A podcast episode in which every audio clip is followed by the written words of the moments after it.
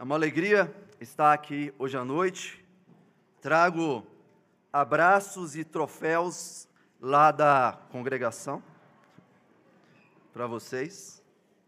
E estamos aqui hoje à noite para continuarmos na nossa série no Evangelho de Marcos, palavra do nosso Deus, onde temos ouvido a jornada do nosso Redentor e do nosso Salvador. E hoje estamos em Marcos, capítulo 14, e trabalharemos, ouviremos da parte de Deus, do versículo 53 a 65, aquilo que o Senhor tem a nos falar. Abra sua Bíblia, estamos diante de uma palavra inerrante, infalível, com a autoridade do Espírito Santo de Deus. Ouça com atenção. E levaram Jesus ao sumo sacerdote, e reuniram-se todos os principais sacerdotes, os anciãos e os escribas. Pedro seguira-o de longe até o interior do pátio do sumo sacerdote, e estava sentado entre os serventuários, aquentando-se ao fogo. E os principais sacerdotes e todo o sinédrio procuravam algum testemunho contra Jesus para o condenar à morte, e não achavam, pois muitos testemunhavam falsamente contra Jesus, mas os depoimentos não eram coerentes. E levantando-se alguns, testificavam falsamente, dizendo: nós o ouvimos declarar, eu destruirei este santuário edificado por mãos humanas, e em 3 dias construirei outro, não por mãos humanas. Nem assim o testemunho deles era coerente. Levantando-se o sumo sacerdote no meio, perguntou a Jesus: nada responde ao que estes depõem contra ti? Ele, porém, guardou silêncio e nada respondeu. Tornou a interrogá-lo o sumo sacerdote, lhe disse: és tu, Cristo, filho do Deus bendito? Jesus respondeu: eu sou. E vereis o Filho do Homem assentado à direita do Todo-Poderoso e vindo com as nuvens do céu. Então o sumo sacerdote rasgou as suas vestes e disse: que mais necessidade temos de testemunhas? Ouvistes a blasfêmia, que vos parece? E todos o julgaram réu de morte. Puseram-se alguns a cuspir nele, a cobrir-lhe o rosto, a dar-lhe murros e a dizer-lhe: profetiza. E os guardas o tomaram a bofetadas. Vamos orar. Senhor Deus, nós estamos diante da Tua Santa Palavra, um texto inspirado, um texto preservado, para que no dia de hoje, nossas vidas sejam transformadas pelo poder que ela tem, pela ação do Teu Santo Espírito, e para que nós saiamos daqui como testemunhas do Senhor nessa terra. Quebra os nossos corações, que Seu Santo Espírito possa abrir os nossos ouvidos, e que estejamos atentos àquilo que o Senhor tem a nos falar. Usa-me como um instrumento nas Suas mãos, e que Seu nome seja glorificado, em nome de Jesus. Amém. Irmãos, eu gostaria de saber quem aqui já assistiu a trilogia do Batman, do diretor Christopher Nolan. Para mim, essa é uma das melhores trilogias da história do cinema. E Christopher Nolan constrói essa trilogia apresentando-nos um desenvolvimento do caráter de Bruce Wayne, em suas crises e na sua transformação em um homem-herói, o Batman. E, em contraste, Nolan apresenta os vilões dessa trilogia. Embora não sejam os mesmos do primeiro ao terceiro filme, podemos perceber que, de alguma forma, eles estão conectados. A maldade no coração é a mesma. Eles se consideram salvadores e redentores de Gotham, e acreditam que o melhor caminho para a libertação dessa cidade obscura se dará por meio das trevas. Os vilões nessa trilogia sempre se colocam como aqueles que possuem um discernimento sobre quem o homem é, e o que é necessário para libertá-lo, e consideram que todos os habitantes de Gotham podem se revelar como vilões. Eu não sei se vocês se lembram daquela cena do segundo filme das barcas, onde eles tinham que decidir quem iria explodir a outra barca primeiro. Eles estão dispostos a praticarem o mal, quando se trata de garantir a própria sobrevivência. E o homem, ele é visto sem nenhum resquício da imagem de Deus, e sem qualquer graça comum. Irmãos, esses vilões, eles querem a todo custo mostrar que há uma injustiça na forma como a sociedade foi dividida entre aqueles que podem ser definidos como bons e maus. E é no terceiro filme que isso fica mais evidente, quando o vilão Bane é responsável por criar um grande caos na cidade de Gotham. Ele conseguiu libertar todos os assassinos, os presos, os bandidos, os loucos que estavam presos ali naquela cadeia daquela cidade. E quando a cidade estava tomada por uma revolução dos injustiçados, nós temos uma cena muito interessante no terceiro filme, a cena em que os réus que estavam presos começam a julgar os promotores e os juízes que os condenaram. Na abertura do tribunal dos réus, Bane disse: "Apresentem-se os que querem servir, pois um exército será criado. Os poderosos serão arrancados de seus ninhos decadentes e lançados ao mundo frio que conhecemos e é ao qual sobrevivemos. Tribunais serão formados, espólios serão obtidos, sangue será derramado. A polícia sobreviverá para aprender a servir a justiça verdadeira. Esta grande cidade irá resistir. Gotham sobreviverá." Engraçado, a primeira coisa que os réus fizeram não foi desfrutar da falsa liberdade que eles obtiveram, mas sim estabelecer um tribunal para declararem como culpados todos aqueles que disseram que eles agiram errado. Os julgados ansiavam por julgar como culpados todos os seus julgadores. Irmãos, por que que os réus carregam esse sentimento de se colocarem na posição de aptos para julgar os seus juízes? E eu quero aprofundar essa pergunta. Por que os réus carregam o sentimento de se colocarem na posição de aptos para julgar o santo juiz? Nós sabemos onde isso começou. Nossos pais, Adão e Eva, iludidos pela palavra mentirosa da serpente, consideraram que poderiam conhecer como Deus Criador. Eles se tornaram cegos para a beleza de serem criaturas e acreditaram que poderiam assumir uma posição que não lhes cabiam. O homem ignorou o significado da árvore do conhecimento do bem e do mal que estava no meio do jardim. Como disse bem o escritor Palmer Robinson, ergue-se uma árvore no meio do jardim, como lembrança simbólica de que o homem não é Deus. Tudo que lhe foi graciosamente dado permanece. Porém, há uma exceção para lembrá-lo de que não deve confundir sua abundante bem-aventurança com o estado do Criador. Ele é criatura, Deus é Criador. O homem foi lembrado ainda no jardim, sem pecado, que ele é criatura e que Deus é Criador. Mas ele ignorou a beleza de ser criatura, ele ignorou a verdade de como Deus estabeleceu todas as coisas, e ele quis se colocar no lugar do Criador. E quando o pecado entrou no mundo, qual foi a primeira atitude de Adão diante da pergunta de Deus sobre o seu conhecimento da sua própria nudez? Perguntou-lhe Deus: "Quem te fez saber que estavas nu? Comeste da árvore que te ordenei que não comesses?"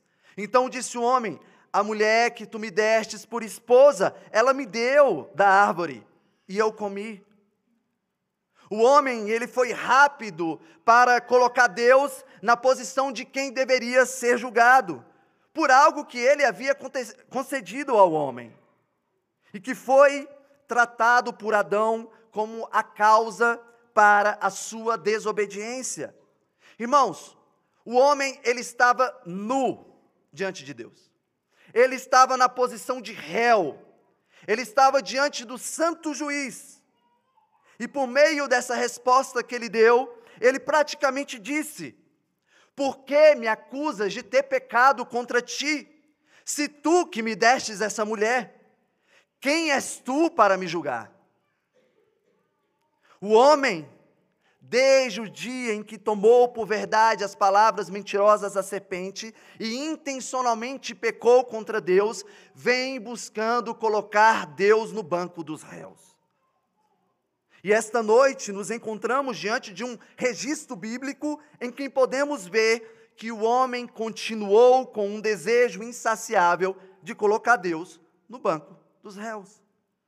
Aqui no livro de Marcos, capítulo 14, dos versículos 53 a 65, veremos que estamos diante de homens que estavam dispostos a confrontarem o Deus verdadeiro por meio da mentira e a julgarem ao santo juiz, mesmo estando na posição de réus. Mas também veremos que, mesmo que esse cenário seja estranho e até mesmo errado em alguma medida, que tudo o que está acontecendo aqui está muito certo, dentro dos planos soberanos de Deus. É o que veremos esta noite, pela graça do nosso Senhor. Sigamos então para o nosso primeiro ponto, a confrontação do Deus verdadeiro por meio da mentira. Vamos ler novamente os versículos de 53 a 59.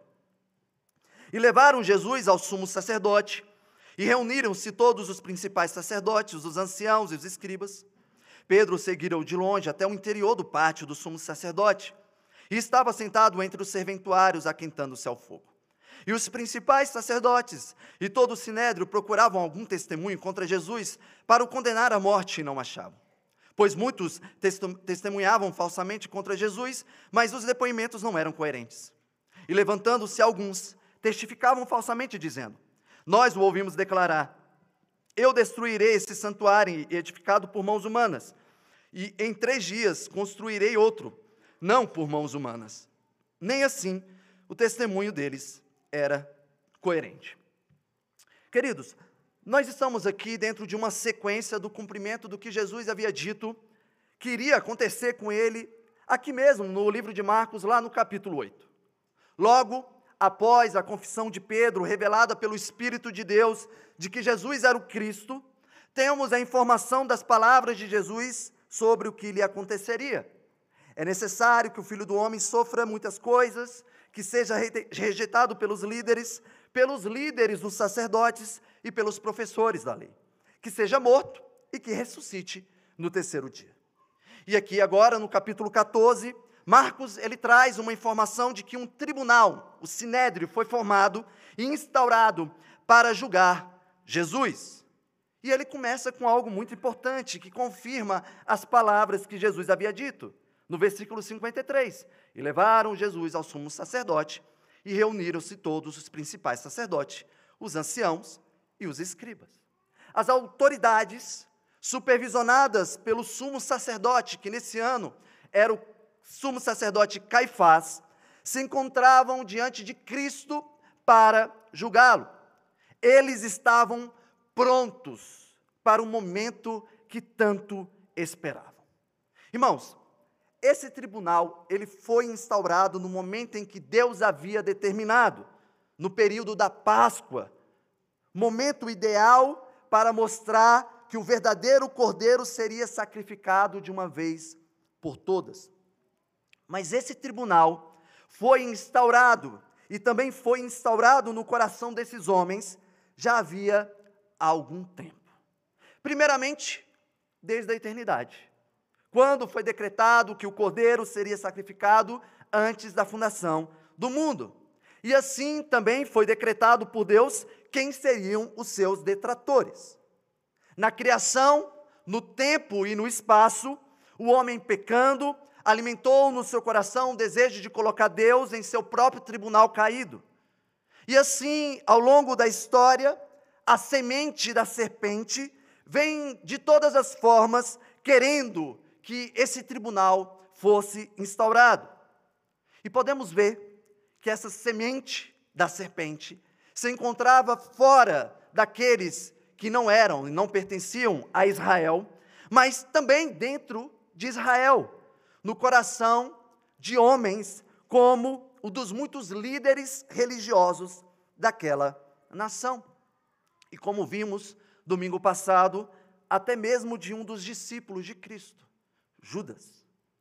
Lá no Evangelho de João, no capítulo 11, onde nós temos o registro sobre a ressurreição de Lázaro, nós temos também a informação de como alguns líderes de Israel decidiram que Jesus fosse morto. Muitos, pois, dentre os judeus que tinham vindo visitar Maria, vendo o que fizera Jesus, creram nele. Outros, porém, foram ter com os fariseus e lhes contaram dos feitos que Jesus realizara. Então, os principais sacerdotes e os fariseus convocaram o Sinédrio e disseram: "O que estamos fazendo? Uma vez que este homem opera muitos sinais, se o deixarmos assim, todos crerão nele. Depois virão os romanos e tomarão não só o nosso lugar, mas a própria nação." Caifás, porém, um dentre eles, sumo sacerdote naquele ano, advertiu-os, dizendo: "Vós nada sabeis, nem considerais que vos convém que morra um só homem pelo povo, e que não venha a perecer toda a nação." Desde aquele dia, resolveram matá-lo. E aqui estamos, diante de um tribunal instaurado para saciar o desejo desses homens. Irmãos, eles não seriam capazes de avançar com tal julgamento sem os meios que eles utilizaram nesse tribunal. Eles queriam julgar o Deus verdadeiro, e eles precisaram se abraçar a Satanás, o pai da mentira, para conseguirem avançar com o desejo de matar Jesus Cristo. Não existia qualquer acusação que seria capaz de colocar Cristo no banco dos réus. Não existia da parte de Cristo nenhum crime civil, nem contra a lei de Moisés. Não existia sangue em suas mãos. Não existia e não existiu nenhuma palavra mentirosa que saísse dos seus lábios. Não existia pecado em Cristo. A única forma de colocar Jesus naquele tribunal seria por meio de uma traição e por meio de mentiras. Por isso que eles buscaram testemunhas para acusar a Cristo, mas nós podemos ver que até nisso eles tiveram muita dificuldade. Primeiro tentaram condená-lo por meio de algumas testemunhas, mas como está aí no versículo 55, não conseguiram encontrar nada. E muitos acusaram a Jesus de forma incoerente. Mas ainda assim, essas autoridades que deviam julgar de forma justa, continuaram, porque queriam dar espaço ao testemunho de pessoas mentirosas. E a principal mentira que eles tentaram utilizar para acusar Jesus foi a que está descrita no versículo 58. "Nós o ouvimos declarar: eu destruirei este santuário edificado por mãos humanas, e em 3 dias construirei outro, não por mãos humanas." Mas, irmãos, foi isso que Jesus disse? E aí, quando você leu o texto aqui comigo hoje, você falou: "Uai, mas não foi isso que Cristo falou, não?" Ou você falou: "Opa, tem alguma coisa errada aqui. Olha a leitura bíblica anual aí fazendo falta." Irmãos, essa fala de Jesus foi registrada lá no Evangelho de João, no capítulo 2, nos versículos 18 a 21. "Perguntaram-lhe, pois, os judeus: que sinal nos mostras para fazerem essas coisas? Jesus lhes respondeu: destruí este santuário, e em 3 dias o reconstruirei. Replicaram os judeus: em 46 anos foi edificado este santuário, e tu em 3 dias o levantarás?" Ele, porém, se referia ao santuário do seu corpo. A primeira mentira contada sobre a fala de Jesus foi de que ele havia dito que destruiria o santuário. Aqui traz a ideia de que Cristo estava falando sobre aquele santuário, o templo construído e restaurado que se encontrava em Jerusalém, sendo que Cristo estava falando sobre si mesmo, como Deus encarnado, a santa habitação de Deus na terra. O santuário de Deus era o próprio Cristo, e eles o ignoraram. A segunda mentira é a de que Jesus havia dito que destruiria o santuário construído por mãos humanas, sendo que ele não falou isso, e nem mesmo que reconstruiria por mãos não humanas. É difícil afirmar os motivos desses acréscimos. A ênfase no mãos humanas poderia trazer a ideia de que Jesus estava diminuindo o valor do templo, como se Deus não fizesse parte daquela construção da sua própria habitação. E assim eles estavam querendo dizer que Cristo estava afirmando que ali era um lugar menos santo, ou que iria destruir aquele lugar como se ele fosse um revolucionário, fosse fazer um montim. Precisamos lembrar de algo muito importante: o templo era o lugar mais sagrado para a religião judaica.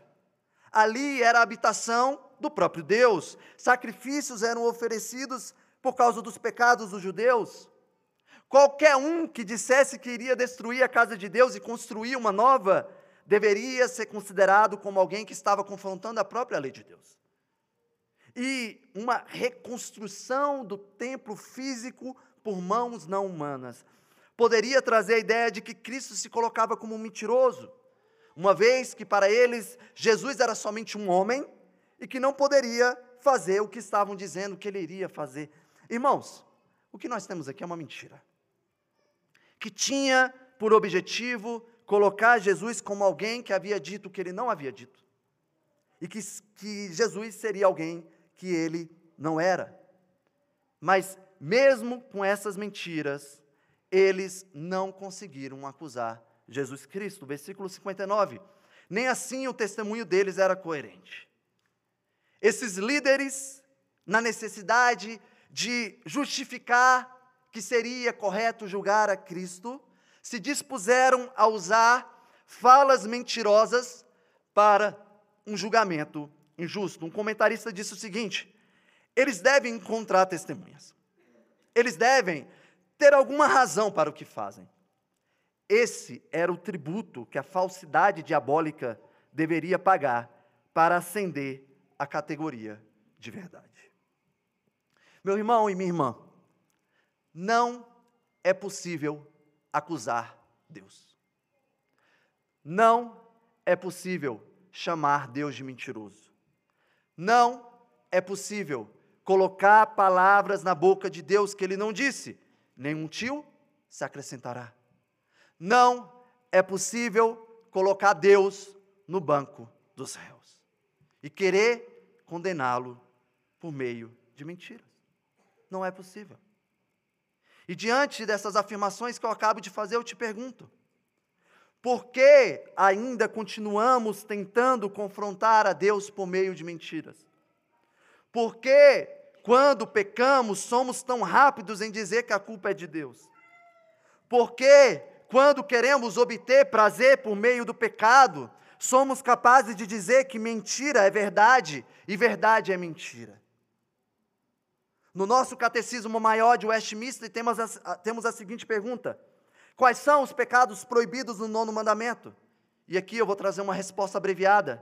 Os pecados proibidos no nono mandamento são: tudo quanto prejudica a verdade e a boa reputação do nosso próximo, bem assim a nossa, especialmente em julgamento público, o testemunho falso, subornar testemunhas falsas, aparecer e pleitear cientemente a favor de uma causa má, resistir e calcar a força à verdade, dar sentença injusta, chamar o mal bom e o bom mal. Irmãos, todas as vezes que estamos dispostos a confrontar a Deus por meio da mentira, estamos unindo-nos aos líderes que instauraram esse tribunal e, consequentemente, damos as mãos a Satanás, o pai da mentira. Todas as vezes em que você insiste pelo caminho da mentira, todas as vezes em que você insiste pelo caminho do falso testemunho, você está insistindo pelo caminho da serpente. Você está se assemelhando a esses homens que queriam julgar a Jesus. Isso acontece todas as vezes em que dizemos, por exemplo, que a vida não é boa e que as coisas não são como deveriam ser para mim. Mentira! Pois Deus está no controle de todas as coisas e sabe o que é o melhor para você. Quando nós dizemos que o sexo fora do casamento é bom, mentira! Pois o verdadeiro prazer de praticá-lo somente será encontrado dentro do casamento. Todas as vezes em que dizemos que Deus é amor, e Ele não se importa como eu me encontro, pois Ele quer minha felicidade. Mentira! Pois o amor de Deus é a mais pura manifestação da sua santidade. Somos felizes na santidade de Deus, e não nos prazeres da carne. Irmãos, vocês sabem o porquê que a mentira se tornou um caminho para se matar a Cristo? Você sabe? Porque é só isso que a mentira é capaz de produzir. Morte. A mentira era necessária para matar a Cristo, porque a mentira só produz morte. Para matar a verdade, utiliza-se a mentira. Para que o homem encontrasse a morte por causa do pecado, a serpente mentiu. Para que o Deus verdadeiro, encarnado, Jesus Cristo, fosse levado à morte, os mentirosos se tornaram boas testemunhas. Não se engane, mentira não produz vida. A mentira não irá fazer com que você seja promovido no seu trabalho ou receba um aumento. A mentira não irá fazer com que você alcance aquele emprego naquela sua entrevista. A mentira não irá fazer com que você consiga um casamento.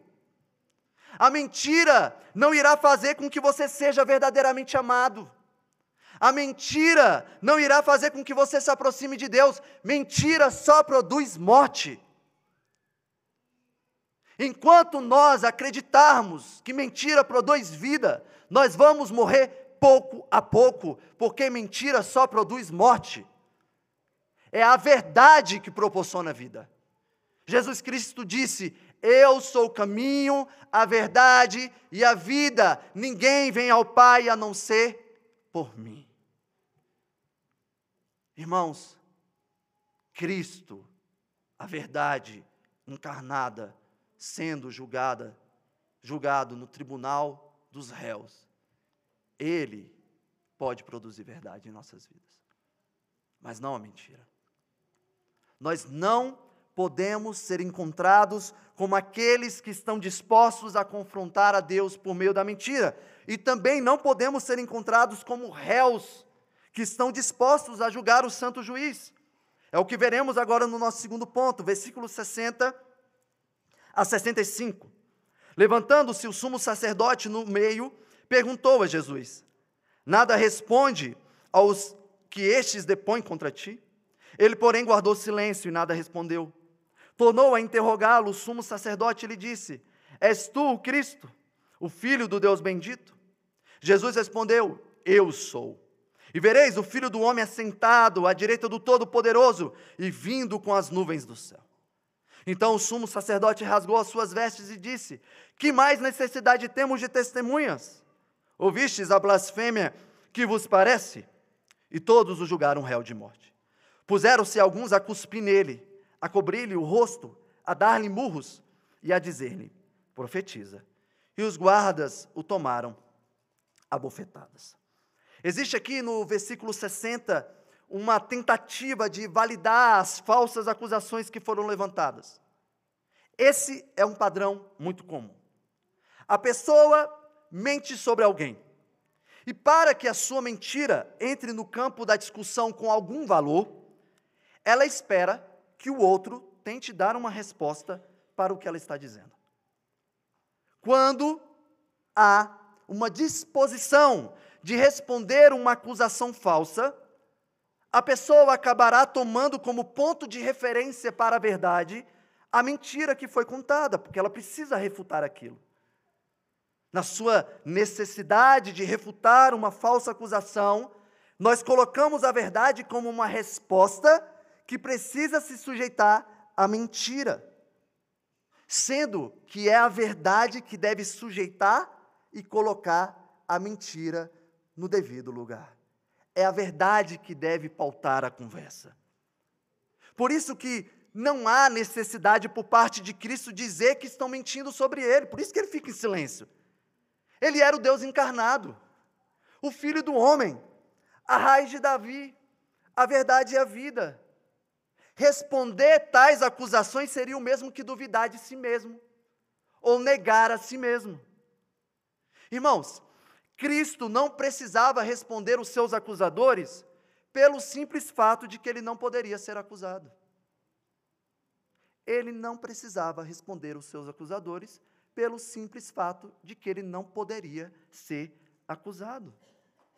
Mas há aqui também, na postura silenciosa de Cristo, o cumprimento profético de Isaías 53, o texto que nós lemos na leitura bíblica alternada. Uma ovelha muda que está indo para o matadouro, uma ovelha que não precisa se defender, pois essa ovelha sabe que ela se encontra no lugar em que ela deveria se encontrar, para obedecer à vontade do seu Pai. Mas observem algo interessante no versículo 61. Quando o sumo sacerdote, em seu ímpeto de querer acusar a Cristo, e aí é o momento em que ele vai falar algo que é verdadeiro sobre Cristo, aí sim, Jesus irá responder a o que está sendo dito. Ele, porém, guardou silêncio e nada respondeu, quando se tratava das mentiras. Tornou a interrogá-lo o sumo sacerdote e lhe disse: És tu o Cristo, Filho do Deus bendito?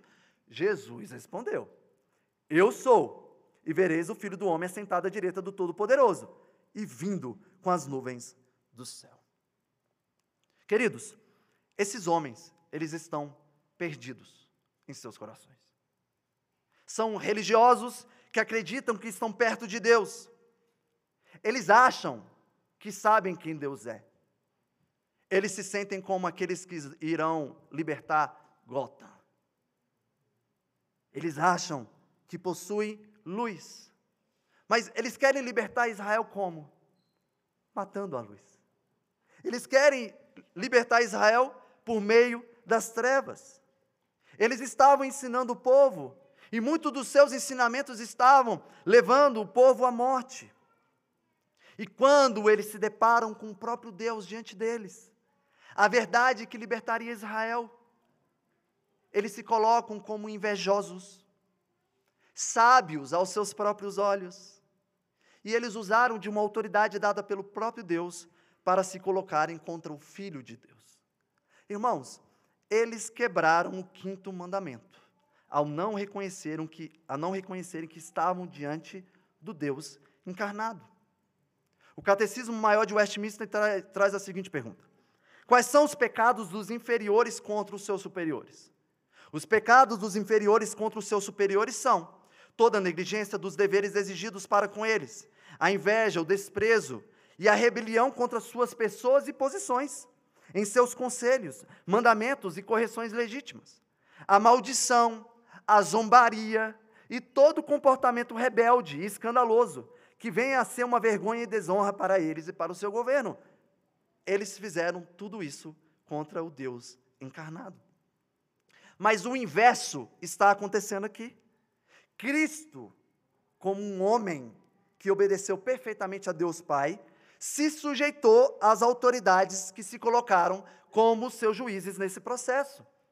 Na condição de inferior, como um homem naquela sociedade, ele se sujeitou ao julgamento dos líderes religiosos e políticos daqueles dias. Outra pergunta do Catecismo: qual é a honra que os inferiores devem aos superiores? A honra que os inferiores devem aos superiores é toda a reverência sincera em palavras e em procedimento. Cristo assim agiu em todos os julgamentos até a sua morte. Mas nós não podemos nos esquecer, eles não estavam julgando somente um homem perfeito, mas eles estavam julgando o próprio Deus. E foi da boca de um homem que estava cego de inveja, como Caifás, que saiu uma pergunta que afirmava com total veracidade quem Jesus era. Ele poderia ter achado que, pelo fato de não acreditar no que estava perguntando, que isso mudaria o fato de que tal pergunta era verdadeira. E de que Cristo iria negar o que estava sendo questionado. Mas, irmãos, Cristo é o Deus encarnado, o Filho do homem, a raiz de Davi, a verdade e a vida. Ele pode afirmar com toda a autoridade que lhe foi dada pelo seu Pai: eu sou, e vereis o Filho do homem assentado à direita do Todo-Poderoso e vindo com as nuvens do céu. Cristo pode dizer essas palavras, como disse muito bem C.S. Lewis, um homem que era apenas um homem, e que disse o tipo de coisas que Jesus disse, não seria um grande mestre da moral. Ou ele seria um lunático, ou então ele seria o diabo do inferno. Você precisa fazer a sua escolha. Ou esse homem foi e é o Filho de Deus, ou então foi um homem louco, ou algo pior. Irmãos, Cristo seria o único capaz de responder à pergunta que o sumo sacerdote fez, pois ele de fato é o Filho de Deus. E qual foi a reação do sumo sacerdote? Versículo 63. Então o sumo sacerdote rasgou as suas vestes, rasgou à toa, e disse: que mais necessidade temos de testemunhas? Ouvistes a blasfêmia que vos parece? E todos o julgaram réu de morte. Irmãos, ao se deparar com a verdade, ele rasga as suas vestes. Isso aqui não foi um ato piedoso não, tá, irmãos? Ele sabia que tinha acabado de ouvir uma verdade que não poderia ser negada. Ele rasgou as suas vestes, não somente como uma tentativa de mostrar que ele era piedoso como líder daquela nação, mas também como uma reação de alguém que estava diante de um Deus, que acabara de afirmar algo verdadeiro sobre si. O homem, ele não buscou matar a Deus porque, de fato, e com total convicção duvidosa, de que Deus não é quem Ele é, de que Deus não é verdadeiro, então eu vou matar a Deus, porque eu tenho essa dúvida. Não, irmãos. Quando a gente lê os primeiros capítulos de Romanos, Paulo está dizendo: o homem sabe quem Deus é, e ele se rebela contra Deus intencionalmente. O homem sempre buscou matar a Deus pelo fato de saber quem Deus é, e quem Deus diz que é. O homem nu e em pecado, diante do santo juiz, odeia o fato de que Deus é o Criador e Ele é criatura. Essa verdade incomoda o coração do homem caído. Ele vem buscando desde o Éden tomar o lugar de Deus. Acharam que uma torre lá em Babel faria isso. Acharam que se adorassem a si mesmos, que tomariam o lugar de Deus. Acharam que se matassem os da semente da mulher ao longo da história, que isso aconteceria. Acharam, até o ponto de acharem que se matassem a Cristo, que finalmente iriam tomar o trono de Deus. Irmãos, eles conseguiram? Alguém conseguiu? No final das contas, não foram as palavras mentirosas as testemunhas que condenaram Jesus, mas sim uma afirmação verdadeira sobre si mesmo que o condenou. Isso fica muito claro no texto que nós lemos hoje, Isaías 53, e lá no discurso de Pedro, em Atos, no capítulo 2. Vocês, israelitas, atendei essas palavras: Jesus, o Nazareno, varão aprovado por Deus diante de vós, com milagres, prodígios e sinais, os quais o próprio Deus realizou por intermédio dele entre vós, como vós mesmos sabeis, sendo este entregue pelo determinado desígnio e presciência de Deus, vós o matastes, crucificando por mão de iníquos. Eles foram responsáveis pelos seus atos? Sim. Eles serão julgados pelos seus atos? Sim. Mas quem estava no controle de tudo? O próprio Deus. E foi por meio de uma confissão verdadeira de Cristo, que os seus assassinos o levaram à cruz. Irmãos, esses homens, eles achavam que eles estavam no controle. Eles cospem no rosto de Cristo e mentem para si mesmos. Nós somos vitoriosos. Eles colocam um pano na cabeça de Cristo e dão murros. E mentem para si mesmos. Nós somos vitoriosos. Eles zombam e diminuem um profeta, o verdadeiro profeta que está diante deles, e mentem para si mesmos. Nós somos vitoriosos. Eles usam a autoridade de segurança pública para bofetear o Salvador do mundo e mentem para si mesmos. Nós somos vitoriosos. Não é essa a sensação que o pecador tem todas as vezes em que busca pecar, confrontando a Deus? Ele cospe em Cristo e diz: eu sou vitorioso. Não é essa a sensação que os governantes da terra possuem? Eles batem em Cristo ao baterem na igreja, que é o seu corpo, e dizem: nós somos vitoriosos. Queridos, eu sei o quanto que nós sentimos raiva todas as vezes que lemos a Bíblia e nos deparamos com o fato de que cuspiram no rosto de Cristo, que deram murros em seu rosto, que o fizeram sangrar. Eles fizeram tudo isso com aquele que veio nos salvar. Nós pecamos contra Deus. Nós ofendemos a Deus. Quem recebeu o cuspe? Cristo. Quem levou o murro? Cristo. Nós sentimos raiva. Como eles foram capazes de fazer isso? Você consegue entender? Não te gera uma indignação? Não dá vontade de fazer igual aquele cara que ficou famoso aqui no Brasil, nessas apresentações de Páscoa? Ele pegou um capacete e foi bater no guarda que estava lá crucificando Jesus. Mas, irmãos, Cristo foi humilhado em nosso lugar. E, de fato, isso gera muita indignação no nosso coração. Mas, se você se sente indignado pelo fato de que Cristo passou por tudo isso, mas ainda assim não se sente indignado com os pecados que continua praticando, significa que sua indignação sempre estará no campo do que os outros fizeram contra Cristo e nunca estará no campo daquilo que você faz contra Cristo. Você percebeu como é fácil a gente ser hipócrita? A gente vira: Jesus Cristo sofreu, Jesus Cristo apanhou, Jesus Cristo levou murros, Jesus Cristo sangrou. Isso me indigna, mas eu não fico indignado quando eu peco mais uma vez, contra Cristo. Nossa indignação, irmãos, ela não pode ser seletiva. Por causa dos nossos pecados, Cristo renunciou à sua glória para se tornar semelhante em carne à sua própria criatura. Vocês conseguem entender isso?